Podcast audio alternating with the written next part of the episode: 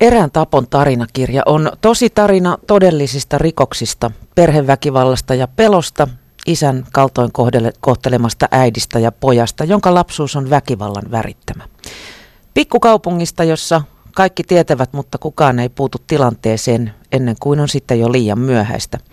Joskus totuus on tarua ihmeellisempää ja nyt nostovieraana on tämän tositarinan pikkupoika Asko Argilander, joka asuu Pohjanmaalla ja laulaa kuin Elvis. Tervetuloa nostovieraaksi Asko. Kiitoksia.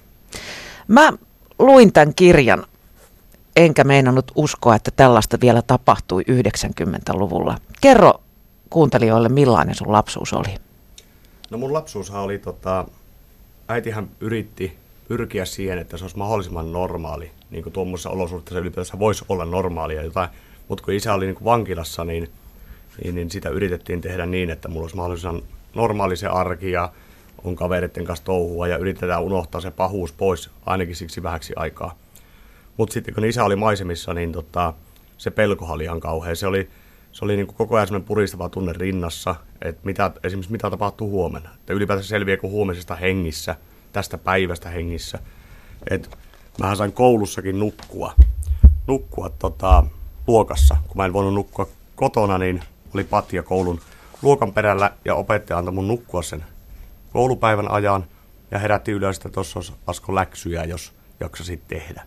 Et, et tosi hyvin otti kyllä opettajakin sen ja sanotaan, että se pelko on niin paras sana kuvaamaan sitä, sitä tota, meidän perhe-elämää silloin, mitä se oli, se 13 vuotta, mitä, mitä mä oon sitä nähnyt siinä, niin se, se oli niin kuin semmoinen tosi kauhea ja se väkivalta, mitä näkee, kun mitä se kohteli mun äitiä, äitiä hakkasi ja muutenkin sitä pahoinpitelyä ja väkivaltaisuutta, niin se, se oli, kun et voinut tehdä mitään. Sä olit niin pieni, sä et voi mennä väliin, sä, niin kuin se avuttomuuden tunne.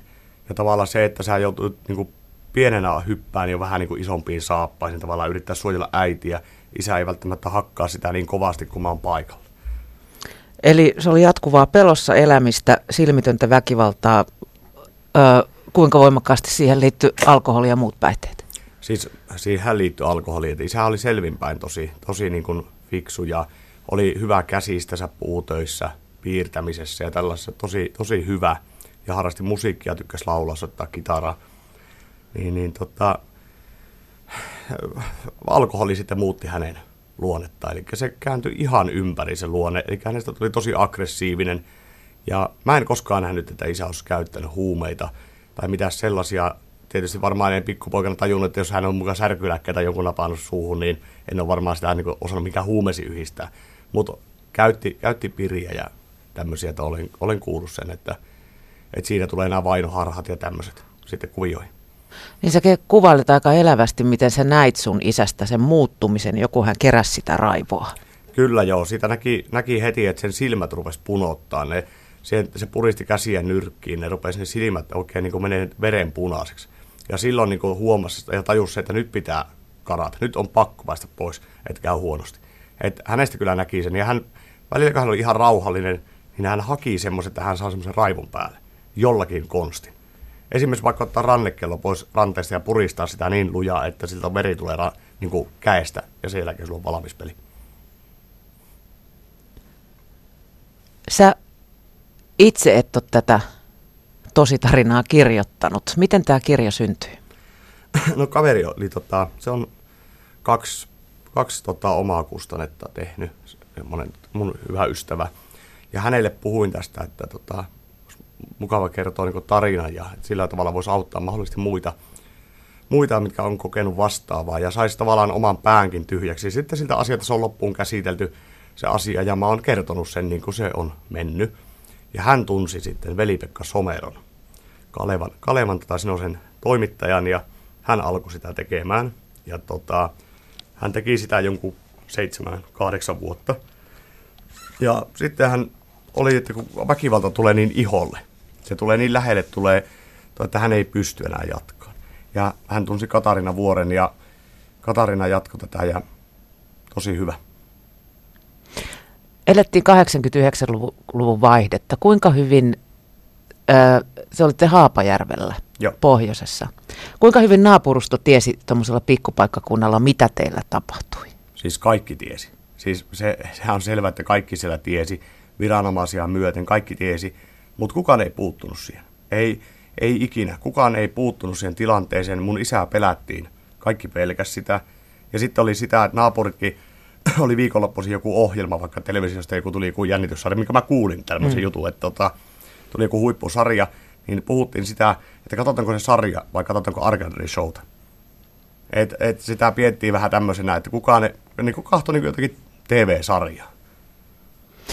Niin mä laskin tuossa, että teillä oli pelkästään kotihälytyksiä parin, parisen kymmentä viiden vuoden aikana tapahtunut.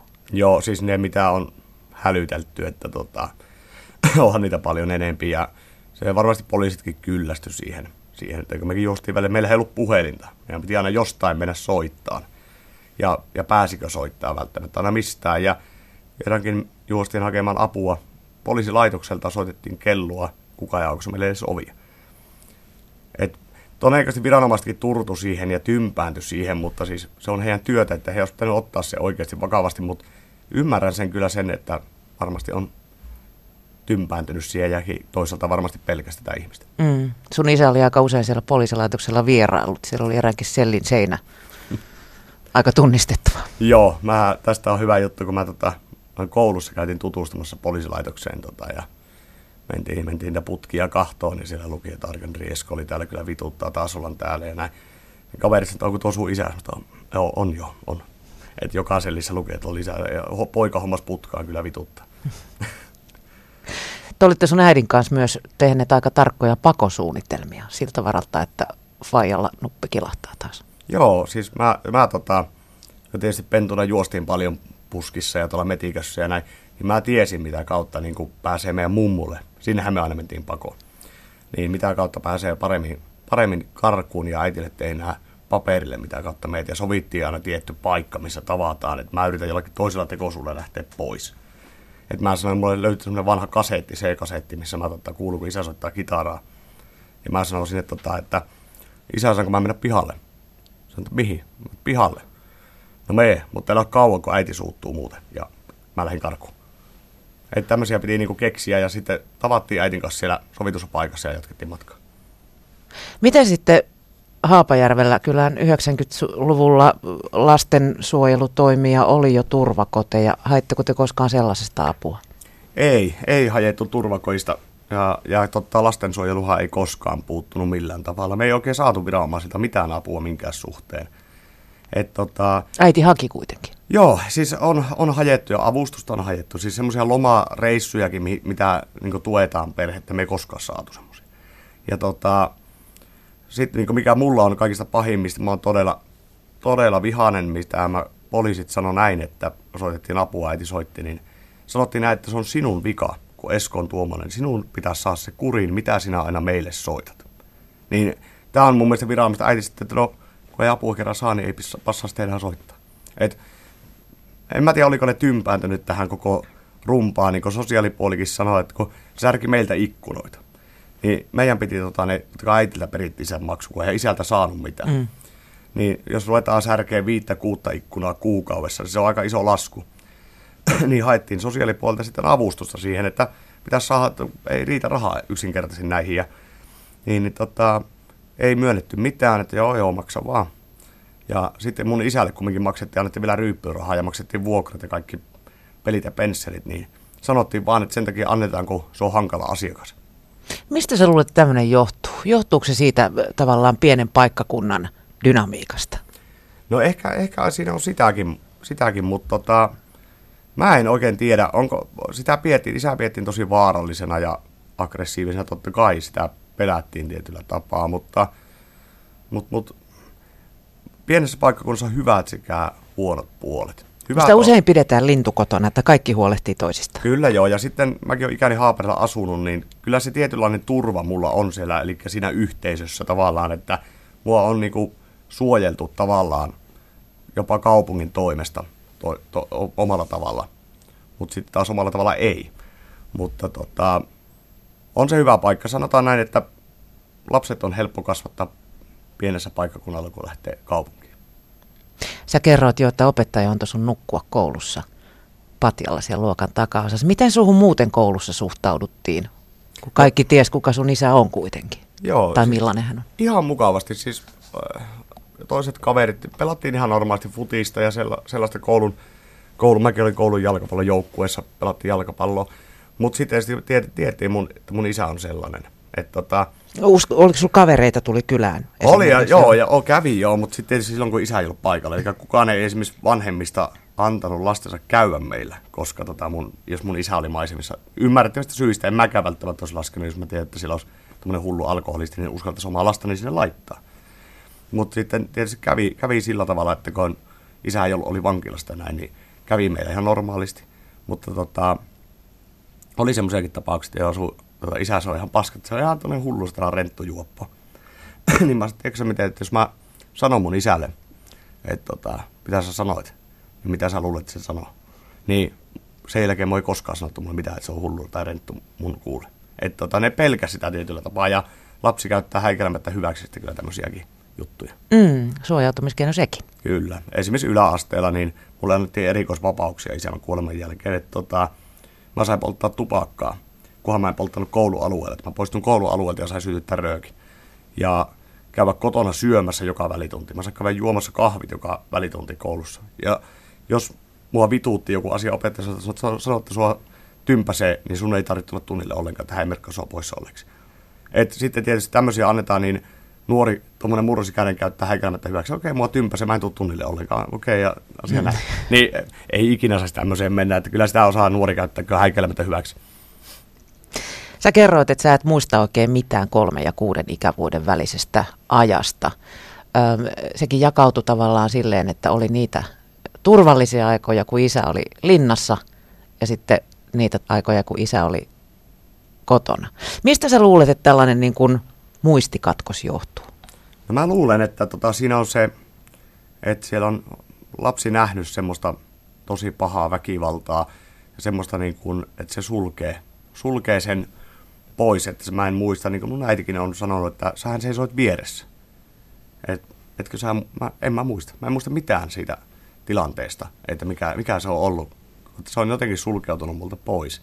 Ja puhuttiinkin sitä, että silloin aikaisemmin kirjankirjoittajasta kävisi hypnoosissa, eli että aukastas, niin, kuin, niin se sanoo se, mikä sitä tekee, että ei missään tapauksessa, jos on lapsen mieli tarkoituksella se sulkenut, niin se voi olla todella vahingollista lähteä penkomaan sieltä. Mistä sinä ja äiti sitten haitte apua tarpeen tullen, kun, no. kun ei, ei kerran viranomaisista oikein jeesiä löytynyt? Mummo. Et hän Eli sun äidin äiti? Kyllä. Hän oli aina, aina apuun. Hän oli aina turvapaikka, mihin mennä. Ainu ihminen, joka uskalti mun isälle sanoa jotakin. Kaikki muut lukki pakoon. Ja vaikka mummukin pelkäsi, mutta se suojeli omiansa. Ja siellä kumminkin oli aina niin turvallinen olo, kun sä menit mummulle, niin aina oli laitto ruokaa ja aina se uusi pulla ja semmoista. Siis se, se loi semmoisen tosi turvallisen ympäristön. Ja tuntui, että sinne siellä tiilitalossa, omakotitalossa, missä mummo asuu, niin se pahuus ei ikinä päässyt sitä seinistä sisälle. Se, et si, mikään sua ei voi koskettaa silloin, kun sä oot mummon luona. Hmm. Mitä mieltä sun mummo oli sun äidin ja isän suhteesta? No siis alkuun mummohan totta kai yritti, yritti kaikkensa mun isä, isälle tota, ja oli, oli ihan oikeasti, että ne oli samassa päivässä. Mummo teki sille aamulla sämpylät, kun se lähti opiskelemaan, oliko se töissä silloin, silloin alkuaikoina. Mutta siitä ei tullut sitten mitään, että se ei pysynyt siinä. Ja sitten, sitten tietysti kun ne muutti kimppaan, että äitillekin oli tullut semmoisia juttuja, että isä juo. Mutta se, aina kun se kävi Pietarsaaresta äitin luona riulla, niin se ei, aina oli selvinpäin. Se ei ollut koskaan semmoista vingettäkään, että se teki semmoista. Mutta sitten kun ne muutti kimppaan, niin tota, alkoi totuus paljastua, että mikä, mikä tämä kaveri sitten kumminkin on. Mutta se ei ollut silloin ihan niin väkivaltainen, mitä se sitten alkoi mennä loppuajasta.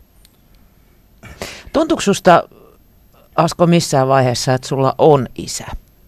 Hänellä taisi olla kaksi puolta kuitenkin. Kyllä joo. Et sanotaan yksi kuukausi, hän oli antamuskuuri, niin hän oli isä mulle. Eli käytiin ongella telttailemassa, pelattiin jalkapalloa, touhuttiin yhdessä asioita. Ja silloin hän oli niin kuin isä, hän oli selvinpäin.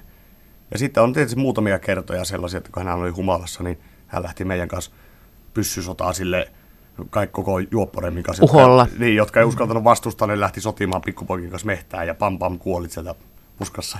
Et tota, sillä oli semmoinen oma, tietysti isäkin oli nuori, että eihän se mikään vähän reilu 20 kaveria, mutta hän oli sillä omalla lailla semmoinen lapsenmielinen, että hän tota, osasi, isältä kun huomasi sen, että se on hyvällä päällä, niin siitä otti kyllä kaikki irti, mitä sai siinä, tilanteessa. Ja lapsella on aika herkästi tuntosarvet pystyssä siinä myös. Kyllä joo, mä muistan, tota, isä tuli humalassa linnasta lomille ja äiti rupesi heti päpättää, että kun sä oot juonut taas, että sä oot taas niin kuin humalassa. Ja mä sitten äitille sanoin, että lopeta, että kun sun kerrankin hyvällä päällä, niin miksi ärsyttää turhaa. Niin, sun isästä kyllä kävi aika hyvin tämä Jekyll Hyde niin kuin tyyppi selville, että hän niin kuin toisaalta sitten kännissä hakkasi teidät lähes hengiltä ja säkin sait turpaa niin, että tukka lähti, mutta sitten hän kuitenkin kirjoitti vankilassa rakkausrunoja sun äidille. Kyllä. Et tota, hän, no siellä on aika, siellähän tekeminen loppuu, hän, hän punttisalillahan siellä treenasi kovasti ja sitten oli siinä, hän oli mestari niin kuin kertojana niin kuin tämmöisenä, että hän nyt muuttuu ja hän lupaa tehdä tämän ja mä tiedän, onko, johtuuko sen naisista ylipäätänsä, että ne on herkkiä, että no okei, jos, jos se nyt muuttuisi. Aina uskotaan siihen, että se muuttuisi, muuttuisi mutta tota, ei siinä kyllä meillä ollut mitään mahdollisuuttakaan siihen tilanteeseen, että se olisi korjaantunut. Uskoko äiti oikeasti, että se muuttuu? En usko, mutta toivo oli, että se muuttuisi. Mutta isä oli hyvä tarinankertoja, joo. Hän, hän tosissaan kirjoitti kaikenlaista mukavaa, mukavaa tota, ja No sitten tietysti yhden kerran mä ootin sitä lomalle, se kirjoitti hyviä juttuja mulle, että nähdään silloin, hän tulee lomalle, silloin iskä tulee linnasta lomalle. Niin sitten se soitti, oli niitä puhelinkortteja siihen aikaan. Mm. Soitti, soitti tota sitten ja sanoi, että nyt ei iskä pääse lomille, että hän veti vartija piljärkipillä päähän, että ei lomat palo. Asia ok, sitten ei. Että näin kävi. Niin. Oliko sun isä taitava manipuloimaan ihmisiä? Oli, ja sitten hän oli kova semmoinen auktoriteetti. Tietysti totta kai Pele, Peleolla loi semmoisen auktoriteetin. Että tota, ja hän sanoi mulle niin neuvon, mä olin pikkupoika, kun hän sanoi, että teetkö Asko, että tota, ihminen on kuin verikoira. Jos se haistaa, että sä pelkäät, se käy kahta kauheammin sun päälle. Mutta kun sä katsot silmiin ja sanot, että anna tulla, jos hyvältä tuntuu, niin se katsoo, että sä oot hullu ja se kääntyy toiseen suuntaan. Et tota, sitten se sanoi aina mulle, että tässä kylässä ei ole Asko yhtään ihmistä, joka uskaltaisi isälle vittuilla. Tuossa kirjassa kerrotaan, että sun vanhemmat, ne oli tosi nuoria, kun ne alkoi styylata. sun äitikin oli teini-äiti, kun sä synnyit. Kyllä. ja kaikki, kaikki meni aluksi tosi hyvin. Mitkä asiat sen suhteen sun mielestä muuttivat? No, mä luulen, että isällä oli tota, no se juominen. No sehän mm. on ihan selkeä, selkeä sitten ja äitillä on tota, minä on pikku, pikku kersa silloin ja tota, pitää ajatella vähän muutakin kuin omaa napaa ja sitten sitä porukkaa rupesi käymään ja lappaamaan ja tätä juopporemmiä ja, ja eihän se mitään perhe-elämä semmoinen ole, että tota, isä vääntää jonkun kanssa kättä siellä ja häviää sen käyvään, niin siellä ruvetaan pistämään kämppää palasiksi. Yksi juoppo pitää telkkari, että kaikkia särkikö. Että hän haluaa katsoa jonkun sarjaa, että pidetään telkkari edes hyvänä. E, eihän se normaalia ole. Siis se oli ihan äärimmäisen pöhlöä, siis hullua toimintaa. Että se, se alkoholi, se alkoholi ja väkivaltaisuus, se, sehän sen rik, rikko sen homman. Että. Mm. Oletko ikinä pohtinut sun vanhempien suhdetta? Toi piina jatkui kuitenkin vuodesta toiseen, oli hakkaamista, tappouhkauksia, hillitöntä mustasukkaisuutta ja sitten toisaalta taas kuitenkin näitä vankilasta kirjoitettuja rakkauskirjeitä ja myös naimisiin meno, vaikka tämä tilanne oli jo päällä. Joo, olen mä sitä miettinyt tosiaan, että minkä takia äiti siinä sitten oli, ja, mutta sitä ei ollut pakokeino. Me mietittiin kaikki mahdollisesti muutettaisiin toiselle paikkakunnalle, mutta sitten mietittiin sitä, että sitten, jos se löytää meitä, todennäköisesti olisikin löytänyt. Se on sama, mihin me olisi Niin, sehän löysi teidät, muutitte te niin, se oli siellä ihan, Niin, se oli ihan sama, mihin me mennään. Ja sitten jos me ollaan toisessa paikkakunnalla, sitten meillä ei ole tukiverkkoa sillä, me ei ole ketään tuttuja, niin sitten me vasta ollaan niin pulassa siellä. Et meillä ei ole siellä ketään sitten, mihin mennä, mennä pakoon tai ylipäätänsä pitää turvapaikkaa. Ja naimisiin menokin oli se, että käytännössä isä puoli väkisin äitin sitten naimisiin. Että tota, hän lupasi muuttua ja että kyllähän nyt mennään naimisiin ja sillä että hän muuttuu ja se oli puoli vuotta ja that's it. että ei, ei se hirveästi, hirveän kauan kestänyt. Mm. Mitä sä luulet, että sun äiti sitten odotti? Odottiko hän niin kuin sellaista, että isä kokee jonkun herätyksen? No, eh, ehkä hän toivoi, sisimmässään toivo sitä, että koska isässä oli oikeasti selvinpäin, niin hän oli hyvä, hyvä tyyppi ja olisi ollut mahdollisuuksia ihan mihin vaan, kun hän olisi vaan skarpannut. Et tota, se varmaan pohjimmiltaan toivo, mutta en mä usko ikinä, että se, jos isä ei olisi tullut uskoon, tai joku, joku tämmöinen todella järkyttävä, että hän olisi pyörät olisi jossain, niin ei siinä olisi ollut muuta mahdollisuutta.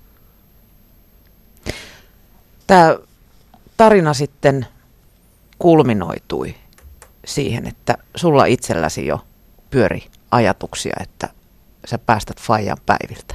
Joo, mulla rupesi, tota, mä muistan se, oli se onnettoman pieni joku pikkunen leipävehti tai joku pullavehti, mikä mulla oli. Ja mä pidin sitä ja mä mietin sitä, että kun se nukkuu, niin mä isken sen hengiltä. Tai kun se tulee äitin päälle, niin mä pökkään sitä.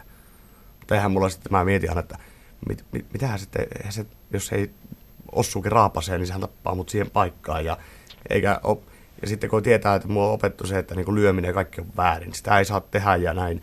Ja niin eihän, ei musta olisi siihen todennäköisesti ikään koskaan ollutkaan. Mutta. Tässä oli oikeudenkäyntipöytäkirjoja mukana ja, ja loppujen lopuksi sitten tapahtui niin, että sun isäsi oli paikallisessa ravintolassa kavereiden kanssa. Sun mummo käveli sinne ja puukotti sen hengiltä. Joo, se, se oli semmoinen ilta, mikä muistaa aina. Tota, Kerro siitä. Joo, tota, äiti uhkas, se vei meiltä kaikki viimeiset rahat, vuokrarahat, ruokarahat ja pakotti vielä lainaamaan äitin tota, omalta isältään rahaa ja se piti väkipakolla hakea se raha taksilla – ja se lähti sen seurojen kanssa sitten juopottelemaan sinne ravintola, ainoa ravintola, mihin sille eli ikäistä porttikieltoa. Niin tota, äiti sitten rupesi puhumaan mulle, että hän ei jaksa asko tämmöistä elämää enää. Että hän on niin väsynyt, hän ei, hän ei jaksa. Että tota, sulla olisi parempi asua mummon luona. Mummo huolehti, että hän nyt lopettaa itsestä. Hän ei jaksa enää tätä. Ja että hoijat, tuossa on pankkikortti, nuo kortit, hoijat vapaalle tuon velan. Ja meidät mummo, mummo ottaa sut asumaan ja äiti sitten lähti siitä, niin totta kai tulee hirveä paniikki, siis että mitä nyt, voi hyvän tähän, että se tekee semmoisen tempun. Ja soitin mummolle ja mummolla tuli kanssa sitten hätää, soitettiin sukulaista, että nyt pitää ehtiä, missä, missä hän on. Ja tota, hänet löytyi, löytyi sitten ja tota, mummo tuli hirveätä vauhtia omalta tapaa sieltä sievistä ja tota, sanoi, että luojan kiitos me kerettiin se oli aivan sokissa. Onneksi lapsi ei ole tehdä mitään ja näin. Että se oli aivan, aivan sekä se ei kuulu eikä nähnyt mitään. Se, se oli niin kuin unessa. Ja mä sanoin sille, kun se lähti kysyä, että missä Esko on. Ja se on Kiepissä ravintolassa. Se, on selvä. ja se ei kuulu eikä nähnyt mitään. Se mäkin, että mene sinne. No ensimmäinen tietysti eihän meidän mummu voi pädetä mun isälle. Se oli niin kuin ihan mahdoton ajatuskin jo.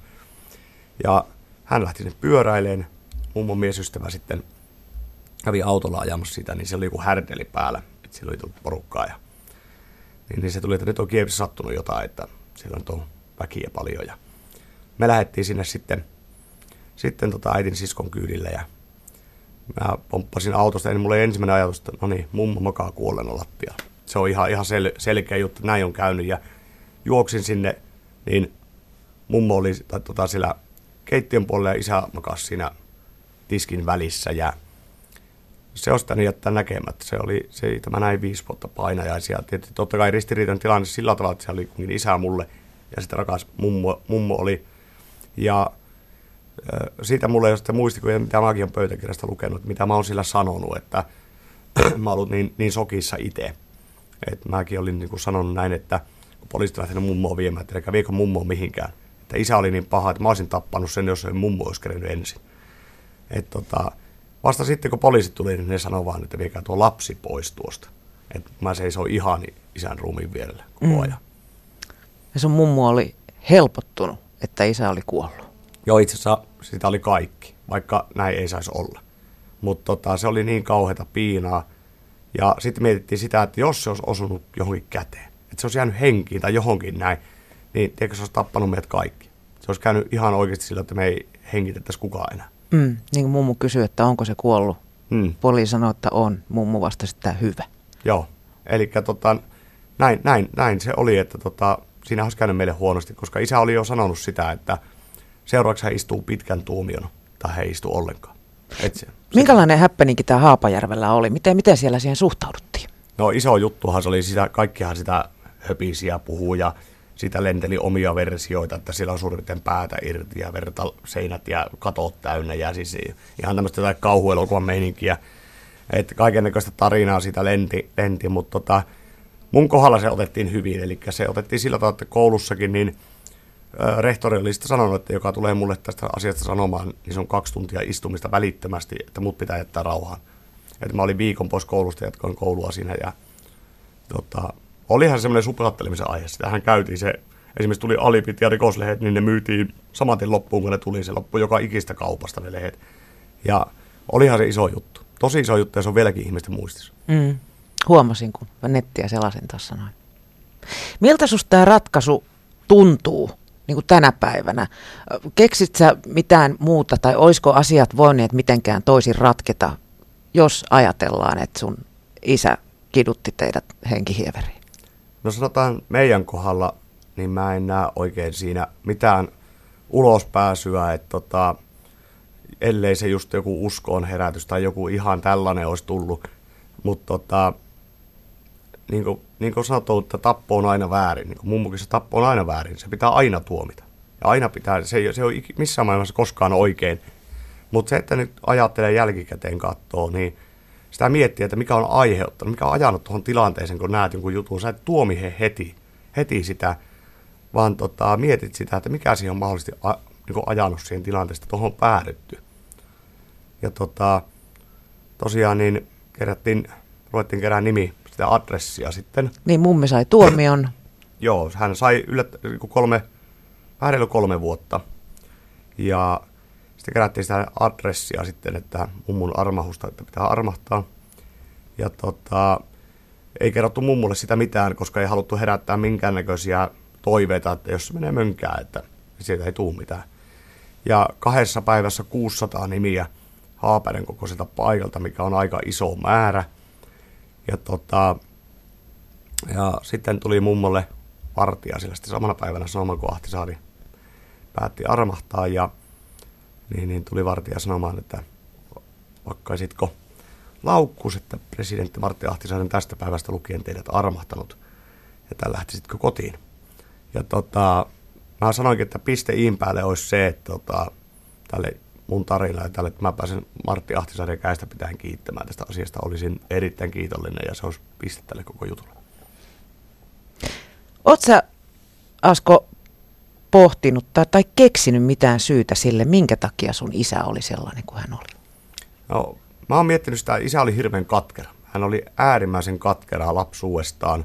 Se kuulosti aika hirveältä hänen lapsuutensa. Joo, häntä hän heiteltiin ottokoista ottokotiin ja tosiaan se, se oli aika alkoholipitoista hänen, hänen tota, lapsuus ja hän näki kaiken, kaiken näköistä toimintaa sillä lapsena ja niin hän ja, näki esimerkiksi ensimmäisen kerran vasta sun äidin ja mummin luona, että miten vietetään joulua. Joo, hän ei ole joulukuusta kautta juuri, että semmoinen on jouluna, että pitääkö joulukuusi tai lahjoja ylipäätänsä kellekään annetaan. Että, et, tota, hänellä oli niinku suurin piirtein sellainen joulu, että annetaan villasukat ja veitään perseet päälle, että se on niinku joulu. Että semmoista, semmoista hän on niinku nähnyt ja sitten se, että hän oli just, että hänet hylätään, aina hylätään. Hän oli hirviä katkeruus tätä kohtaan, ja mistä hän ei koskaan päässyt yli, että hänet on niin aina hylätty. Ja tota, eka kerran hän on joutunut varastamaan ruokaa omalle veljellensä ruokaa kaupasta. Se on niin eka kerran, kun se on varastanut, että saa velipoika syö. Et, ja hän oli sitten tämän takia myös roikku sun äidissä hyvin tiukasti.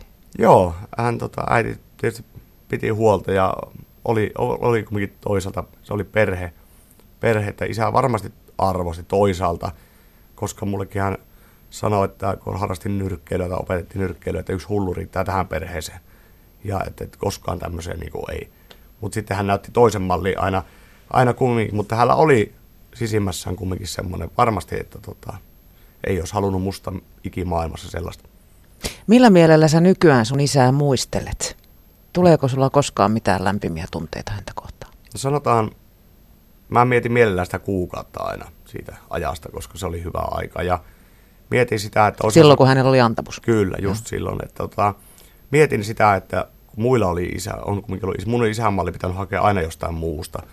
Ja maailman kaukasin isänmalli, kun mä oon hakenut sen Elviksestä, mikä on todella kaukainen isänmalli, mutta sieltä mä oon aina hakenut, aina se on ollut semmoinen turvapaikka, että aina luurit korvaan ja Niin sä menit soimaan. komeroon ja laittoit luurit korville ja Elvis soimaan, kun teillä rupesi tapahtumaan. Kyllä, että se oli aina mulle semmoinen pakokeino ja sitten mä rupesin tota pukeutua Elviksenä. Mä odotin puhuttaa Elviksenä. Mä sain olla joku muu kuin Arkeanders. Mä olin Elvis. Et tota, se oli semmoinen, ja Elvis kulkee vieläkin mukana koko ajan. Ja, et, en mä, mä en usko tota, isä, isän kohdalla, että se, miten sitä olisi, se oli ihan siis hyvä silloin se yhden kuukauden. Ja se, mä en pysty vaan ikinä antaa sille anteeksi. Sitä mä en vaan pysty tekemään. Mä en pysty antaa anteeksi näitä, mitä se on tehnyt. Mutta tota, en mä sillä varsinaisesti katkera ole. ole. Ja tästä on niin paljon aikaa jo kulunut, että mä oon käsitellytkin tätä asiaa paljon ja, ja puhumalla selviä asioista pitää puhua. Että muutenhan, jos mä olisin pitänyt nämä sisällä, niin varmaan se olisi tullut hulluksi. Minkälainen tie se on ollut sulle toipua noista kokemuksista? Millaisen duunin sä oot joutunut tekemään? No tosi kovahan se on ollut, että niin kuin mä oon käynyt perhekojin, sitten mä olin sijaisperheessä vuoden, käynyt psykologilla juttelemassa ja tota, sitten tosiaan hakea sitä isänmallia, jostain murrosikäinen kaveri ja jostain sitä, sitä mallia. Ja on se, se ollut kova tie, tie ja pitää tiettyjä päätöksiä tehdä. Vaan tota, sillä, että ei alkoholin koske ja mä oon aika, aika vihainen sille alkoholille, että sitä ei, se ei sovi mulle ollenkaan. Eikä. Et toivottavasti mun lapset saa musta semmoisen isän, mitä mulla ei ole ikinä ollut. Miten mitä sun äidille nykyään kuuluu? Mitä hän selvisi kokemuksesta? Onko hän pystynyt antamaan anteeksi? No mä, äiti varmaan toisaalta on pystynyt jollakin tavalla antaa anteeksi, että hän on tota, käy isän hautaa laittaa ja tämmöisiä, mutta tota, ö, hänellä menee hyvin. Hän on koululla töissä ja tosi hyvin menee. Et tota, hän ei vaan halua tästä aiheesta aina puhua, että hän mummo enemmän puhuu, että hän tuntee velvollisuutta puhua mun kanssa tästä aiheesta, jos mä haluan puhua. Äiti ei niin, niinkään halua jättää sen taakse. Käsittelee Mut, omalla tavalla. Mm, mutta hän on pystynyt rakentamaan elämänsä uudestaan sen jälkeen kuitenkin. Kyllä, että tota, vähän tuntuu välillä, että mä oon sen elämä, että tota, välillä vaikka mä olisin 50, mä oon aina sille ipaana, niin kuin se sanoo. Entäs mummi? Mummuhan on aivan loista, siis hän on mulle kuin toinen äiti. Ai, aivan ihana ihminen ja tota, elelee siinä meidän lähellä asuu ja käy meillä ja mun lapset käy joka päivä siellä ja tota, tosi, tosi mahtava ihminen. Tulee olemaan joskus kyllä rank, rankka paikka, kun näistä aika jättää. Et en tiedä, miten siitä selviää, mutta siis aivan mahtava ihminen. Niin, sä asut edelleen vanhoilla kulmilla. Millainen, miten suhun siellä nykyään suhtaudutaan? M- miten sä sijoitut siihen porukkaan? No siis ihan mukavasti. Siellä on oikeastaan ihan haaperässä se hyvä, että siellä on nähty, että mä en ole samanlainen, joka pikkuhiljaa tietysti omalla käytöksellä ja teoilla sen niin kuin ansaitset sen paikan siellä. Mä oon tehnyt Elvis-juttuja ja näitä, niin, niin se on ihan, ihan hyvin. Siellä suhtautuu oikeastaan positiivisesti tähän kirjaan. Kaikki että on hieno juttu. Haaparin kaupunki on tässä mukana ollut mua tukemassa ja tosi, tosi mukavasti ihmiset ottaa kyllä mut siellä, että mulla on rillillä esimerkiksi oma Mikko Ruoka Elvis siellä ja et tota, tosi mukavasti. on tyytyväinen. Kiitos Haapajärven Elvis Asko Argillander, kun jaoit tämän tarinasi. Kiitoksia kovasti.